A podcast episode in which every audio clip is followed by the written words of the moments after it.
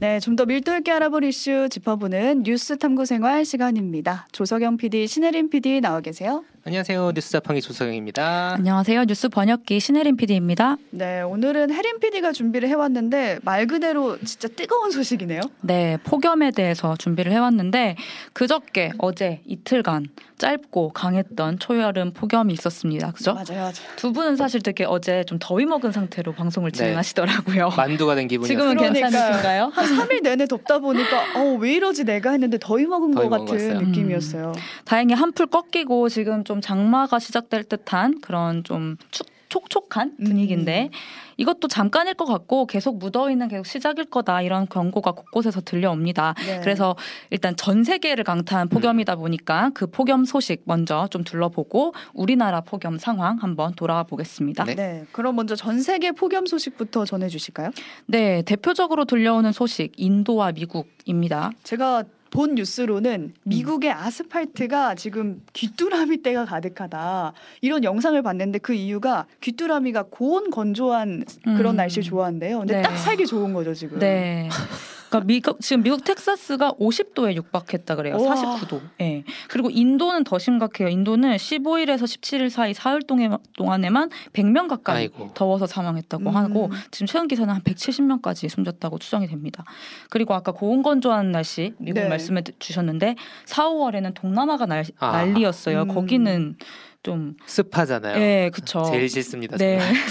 거기 매일 거의 40도 이상 가까이 4, 5월 내내 그랬는데 아유. 6월까지 날씨가 이어져서 아. 아, 정말 잔인하고 끝나지 않는 200년 만에 역대급 폭염이다 이렇게 와. 들렸고요. 200년 만에. 네, 그리고 스페인 작년부터 계속 심각한데 어. 작년 겨울에는 이상 고온이 막 일어나고 폭설도 막 왔다 갔다 음. 하더니 여름 되니까 4월부터 바로 40도 넘는 폭염이 시작된 거예요.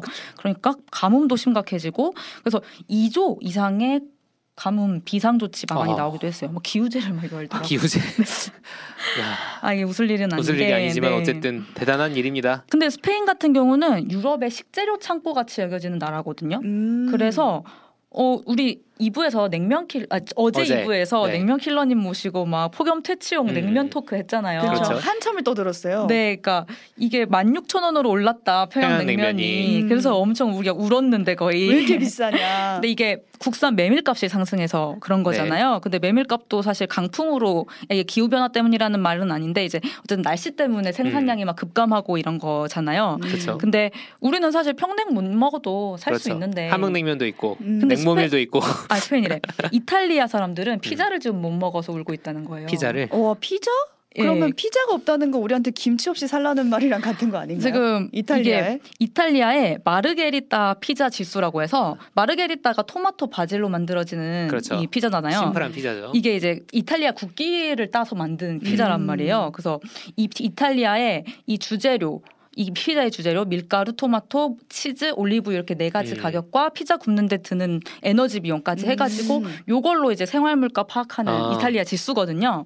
근데 이게 전년 동월 대비 18.4%가 아, 상승을 1년 했는데 동안. 네 여기서 가장 치명적이었던 게 올리브유 라는 거예요. 올리브유가 많이 올랐나 보네요. 스페인이 올리브유 생산의 40%를 차지를 아. 하는데 음. 요게 이제 지금 스페인의 어떤 기후 변화 때문에 아니, 저희 집에도 올리브유 쌓여 있는데 이거 재고를 확보를 네, 해야 되나? 네.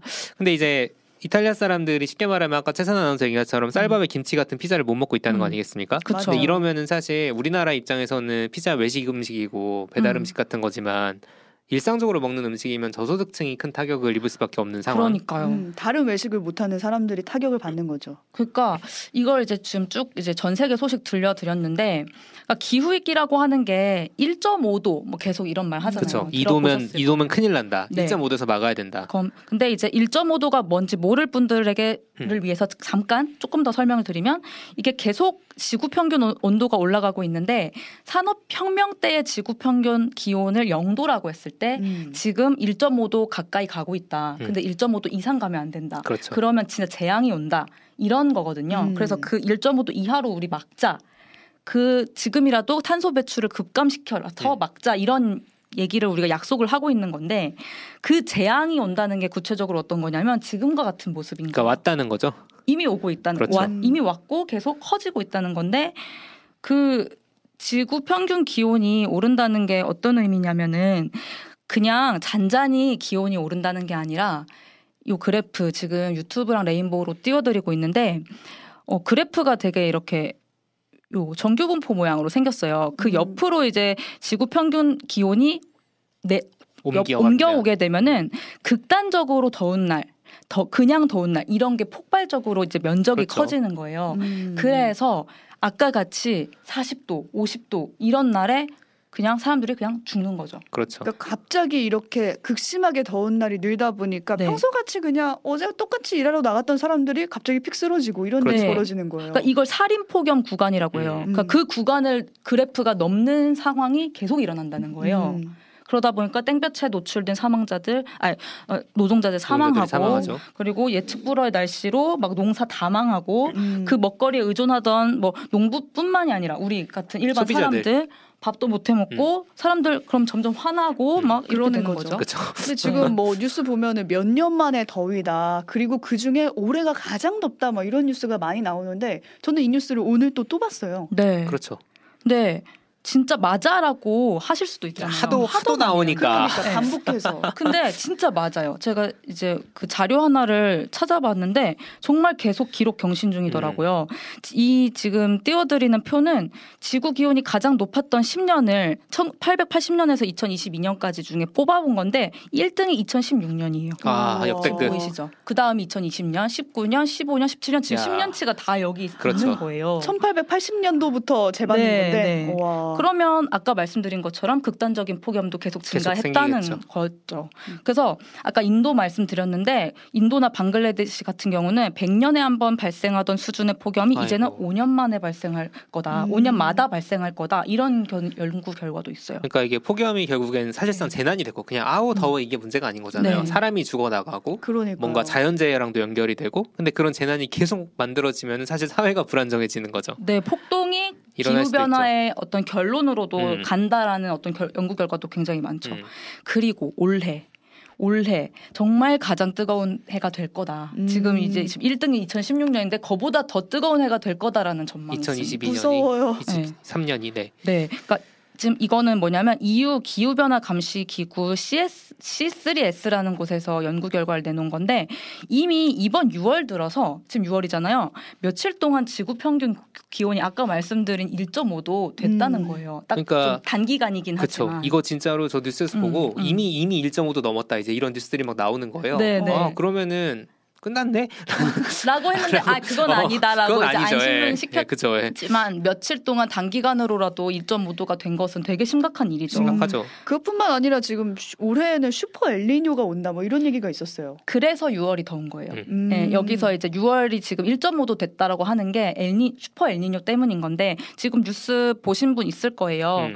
적도 부근의 그 동태평양 바다 표면 온도가 바닷물 표면 온도가 0.5도 이상 평시보다 높아지는 게 엘니뇨 엘니뇨. 현상인데 음. 슈퍼는 그냥 정식 명칭은 아니지만 2도 정도 아, 엄청나게 네 높아지면 예, 슈퍼 엘니뇨라고 아, 불러요. 원래는 한 0.5 정도인데 네, 네. 2까지 오르면 엘니 네 그리고 엘니뇨는 약간 뭐몇년몇 년마다 한 번씩 그냥 돌아오는 음. 그런 현상이잖아요. 음. 근데 그게 자꾸 왔다 갔다 그 불규칙함도 좀 기후 변화에 한몫한다고 하는데 음. 거기 더불어서 2도 그렇죠. 슈퍼 엘니뇨가 온다. 그러니까 진폭도 커지고 네. 이게 어느 방향으로 갈지 알 수가 음. 없다는 게 지금 문제인 거죠. 사실 교과서에서 배웠던 기억이 있거든요. 맞아요. 엘니뇨, 라니냐 이런 거는. 맞아요. 경험하게 생겼네요. 네.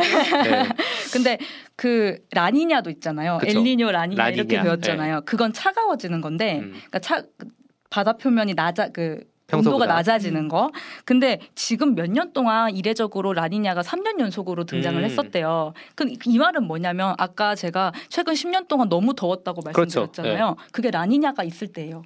그럼 더 덥다는 얘기 그럼 아니에요? 엘니뇨가 엘니뇨가 오면? 더 덥겠네요. 그러니까 말도 안 되게 더워질 수도 있다는 거죠. 그래서 그쵸. 이런 결, 얘기가 나오고 있는 음. 거고. 근데 이제 한국으로 우리나라. 음. 다시 돌아와야겠죠. 우리나라는 역대급 폭염 온다. 이제 이런 얘기가 그래서 나오는 상황인데 네. 사실 어떻습니까? 사실 우리나라는 슈퍼 엘니뇨의 영향을 크게 받는 나라는 아니에요. 아까 인도 음. 쪽은 엘니뇨 영향이 맞고, 근데 우리는 폭염보다는 받는다면 폭우 영향이 더 크거든요. 아, 그러면 음. 폭우 잠깐만. 대비를 좀 철저히 해야겠네요. 네. 근데 이제 그렇다고 해서 음. 아까 덥지 덥지 않을 건 아니라고 했잖아요. 그렇죠. 무조건 네. 더 더워질 것이다. 네, 그래서 올해 역대급까지는 아닐 수도 있지만 기온 자체는 평년보다 높을 거라고 하고 음. 그리고 폭우도 있다고 하니까 네. 정말 혼종이에요. 그러니까 동남아가 된다는 얘기예요 쉽게 말하면. 네, 그러니까 제가 진짜 힘들어하거든요. 제가 어제도 말씀드렸지만 저는 만두가 된 기분이. 아까 어제. 되게 다른 사람인 것 같은 네. 느낌이었어요. 그래서 이번에는 좀 쨍한 폭염이기보다는 왔다 갔다 하는 좀 습한 더위지 않을까라는 생각이 들었는데 어쨌든 다시 그러니까 기상 기상청장 얘기를 음. 좀 드리고 싶어요. 음. 우리나라, 우리나라. 기상청장으로 기후 변화는 세계 종말에 가까워졌다고 말할 수 있는 굉장히 위험한 상황이고 음. 한국은 10년에 0.2도 씩 상승해서 세계 평균의 3배에 달한다. 아, 이러다 1년 중 절반이 여름이 된다. 아, 이런 말을 하셨어요. 이거 체감은 돼요. 여름 길어졌다는 오. 느낌이 음. 있지 않아요? 확 있죠. 음. 저는 여름 옷을 5월에 꺼냈거든요. 그러면 음. 5월부터 언제까지 여름 옷을 입을지 모르겠는 거예요. 그렇죠. 점점 여름이 길어지는 느낌? 음. 그리고 우리 2018년에 살인 폭염 아, 예, 맞아요. 맞아요. 겪어봤잖아요. 그때 이후로 뭔가 폭염에 대한 대비가 이루어지지 않았을까요? 네, 그게 110년 만에 폭염이라고 했으니까. 근데 제가 그래서 한번 찾아봤거든요. 음. 우리 이제는 조금 달라졌을까? 음. 하나가 크게 달라진 게 법을 개정해서 폭염을 자연재난에 포함시킨 거. 음. 아. 원래는 자연재난이 아니었어요. 그러면 피해자 지원도 음. 못 받아요. 근데 이제는 뭐 그렇게 됐다. 그러면 어떤 사람이 그럼 어 그 기준으로 폭염 음. 자연 재난의 어떤 피해자가 된 것인가? 음, 음. 그거 기준을 설정하는 거는 아직도 조금 애매한 것 같은 게 일단 그 혹시 2018년에 몇 명이 죽었는지 기억하세요? 그건 기억을 할 수는 없죠. 제가 아무리 뉴스 작성기지만 아 누르면 네네. 나올 줄 알았더니 5년 전 네. 이게 그 당시에는 막 몇 명 죽었다, 뭐 10명이다 맞아요. 뭐 이런 맞아요. 식으로 나왔다가 다음 달에 48명 죽었다. 아, 음. 예, 지- 당시 질본이 이제 온열 질환 아. 감시 체계를 이제 네. 여름마다 하잖아요. 네. 그러면 그때 어, 잡힌 숫자가 48명이라는 48명. 거예요. 아, 질본. 되게 네. 옛날 같네요. 지금은 지금 질병관리청이죠. 네. 네. 근데 48명도 많은 수치 같은데 비, 지금 실제랑은 사실 비교가 안 음. 돼요. 왜냐하면 온열 진- 질환 감시 체계라는 거는 어, 전국의 응급실 500여 곳 관찰을 아. 해가지고 음. 그 해당 응급실을 찾은 경우에만 이제 잡히는 음. 통계거든요. 아, 응급실 그 중에서도 그 500개 응급실에 해당할 할 때만 잡히는 거네요. 네, 그 중에서도 온열 질환이라고 딱 의사가 아, 딱 채택을 했을 그렇지. 때만. 아. 이 사람 온열 질환이다 음, 표시. 음. 그럼 병원에 못 간 사람들은 이 통계에 안 들어간다는 거예요? 오, 그쵸. 그런 거고 그 병원을 갔어도 그 응급실이어야 되는 거죠. 그렇죠. 그 500개 중에 네. 하나여야 네. 되는. 그래서 정확하게는 다음 해에 집계되는 통계청 음. 자료 되게 음. 늦게 나와요. 그러겠네. 그걸 보니까 2019년에 보니까 온열 질환 사망자는 163명이었어요. 아, 응급실 자료보다 일단 3배 많죠. 맞네요. 음. 근데 이것 도 뿐만이 아니라 어 예를 들어서 2018년 한겨레에서 되게 음. 좋은 보도를 했었어요. 맞아요. 폭염은 사회적 약자를 노린다라는 기사를 쓰고 막 상도 받으셨는데 음. 건설 현장에서 폭염으로 사망한 노동자가 거기 나와요. 음. 근데 이분은 체온을 아예 재지 못해가지고 온열 질환으로 뭐 판정 이런 걸 못 받았어요. 그러면은 음. 이 사람은 사실 어, 땡볕에서 일을 하다가 그냥 픽 쓰러졌는데 음. 이 그렇죠. 사람은 체 그러면 폭염으로 음. 음. 사망한 게 아닌가? 그렇죠. 그랬을 때 아닌 거 아닌 걸로 건 잡히는 우린 너무 거죠. 알잖아요. 네네. 근데 이제 맞다는 걸 우리는 알잖아요. 그렇죠. 그러면은 결국엔 필요한 게 초과 사망자라는 거래요. 초과 사망자. 네, 이게 긴밀하게 연결된 질환일 경우. 음. 그러면 이게 온열 질환으로 판정받지 않더라도 만약에 기저 질환이 있었는데 호흡 질환이 있었는데 폭염 때문에 죽었다 이런 음. 정황이 이제 밝혀진 경우 이제 사망 안에 사망자 안에 드는 거죠. 그래서 뭐 어떤 어 제 지금 뭐 유럽에 잔혹한 여름 해가지고 뭐 1,500명 넘었다 음. 사망자가 그리고 뭐 15,000명 넘었다, 넘었다. 뭐 이런 뭐 헤드라인들이 되게 많이 나온 거 혹시 기, 기억하실까요? 그렇죠. 어, 엄청나네요. 근데 15,000명이 뭐야 대체? 그러니까. 네. 이게 초과 사망자를 빨리 집계했다는 집계해서. 거예요. 아. 우리는 그렇죠. 정말 정말 늦게 해서 지금은 나왔어요.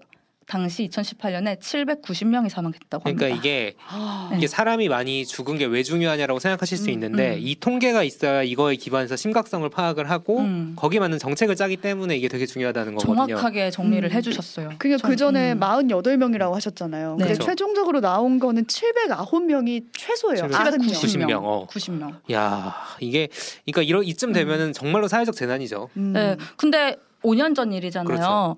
이거에 대해서는 다시 이, 이런 걸 일종의 사회적 사회적 부검이라고 음. 말을 하는데 그 사람들이 어떻게 죽었는지 다시 역 추적을 해가지고 대비를 하는 거예요. 음. 대비를 하기 위해서 사회적 부검을 하- 해야 그렇죠. 하는 건데 이거 해야 된다 해야 된다 2018년에 얘기를 그렇게 많이 했지만 아직 그 얘기가 더 나오지 않았고 아. 결국에는 하지 않았다. 그래서 우리는 사실 기후 재난 너무 불규칙하고 예측 불허기 때문에 일단은 그 발자취를 쫓아, 쫓아서 지금이라도 그걸 해야 되는 거 아닐까? 음. 왜 이야기가 쏙 들어갔을까?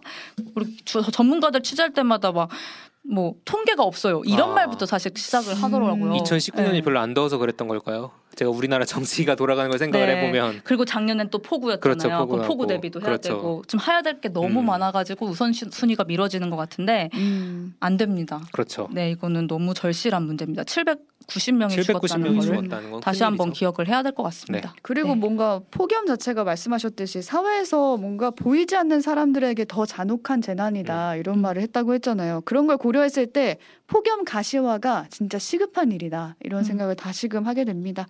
전 세계 닥친 폭염 소식 자세히 탐구해 봤고요. 신혜림 PD, 조석영 PD와는 여기서 인사를 나눌게요. 고맙습니다. 감사합니다. 감사합니다.